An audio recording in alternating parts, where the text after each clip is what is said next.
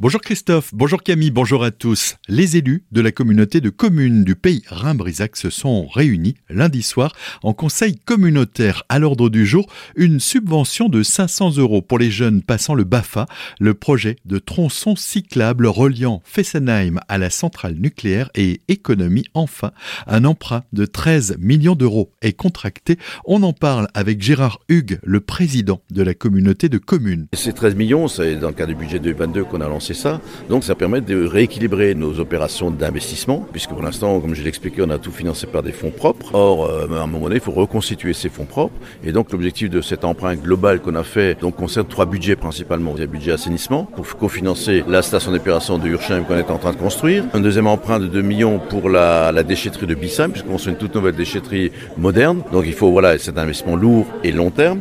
Et le troisième, c'est effectivement, euh, pour sur le budget général, bah, c'est effectivement redonner la trésorerie à la communauté de communes puisqu'elle a investi avec ses fonds propres, par exemple pour financer toute l'arrivée de la fibre sur toutes les 29 communes du territoire, financer Arena, donc le centre culturel, euh, donc sur lequel on avait prévu d'emprunt mais qu'on n'avait jamais euh, réalisé. Environnement à présent avec cette commande de plusieurs composteurs en bois destinés à être revendus aux habitants du pays Rhin-Brisac. L'idée, c'est de générer le moins de déchets possible. Parce que les déchets, ça coûte cher. Les déchets, il faut les traiter, il faut les transporter. Donc, euh, si on arrive à nous à limiter les apports en déchets en déchetterie et que les gens utilisent ces déchets pour en faire de la matière première pour autre chose, le compost par exemple, ben voilà, c'est donc c'est aujourd'hui comment est-ce qu'on peut valoriser euh, tous ces déchets qui sont générés par nos ménages, les biodéchets, les déchets verts. Euh, voilà, bah, c'est leur dire, bah, est-ce qu'on pourrait pas faire une opération de sensibilisation, de financer, de cofinancer effectivement des composteurs, que chacun ait un composteur chez eux. Je parle bien sûr des gens qui maison individuelle. Mais comme c'est le tissu immobilier chez nous, c'est globalement de la maison individuelle. Donc si tout le monde a un composteur ou deux composteurs chez lui, bah,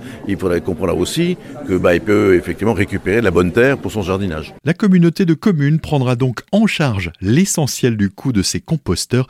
40% de prix d'achat restera à la charge des habitants.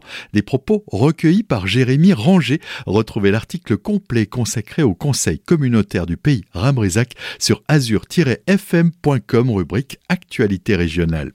Journée verte à Markolsheim ce samedi de 10h à 16h. C'est la troisième édition de ce rendez-vous. Il s'agit d'une journée pédagogique de sensibilisation et de découverte concernant le broyage, le compostage, le fleurissement, le tri et le recyclage des déchets. Il sera également question des alternatives à l'utilisation des produits phytosanitaires.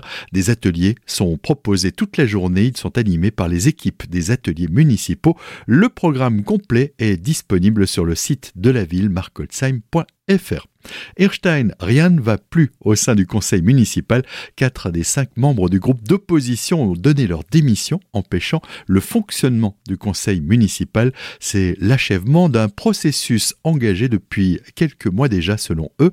En démissionnant, les membres de la liste Avec vous pour Erstein provoquent la dissolution du conseil municipal et une nouvelle élection pourrait avoir lieu dans les semaines à venir.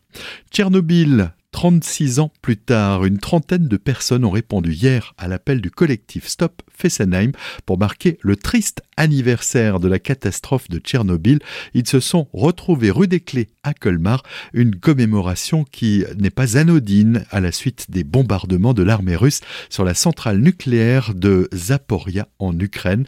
Puisqu'on en parle de la centrale de Fessenheim, la commission locale d'information et de surveillance CLIS de la centrale doit se réunir vendredi à Colmar pour faire le bilan de l'évacuation du combustible et faire le point sur l'avancement de son démantèlement. Tout de suite, le retour de la matinale, c'est avec Christophe et Camille après la météo.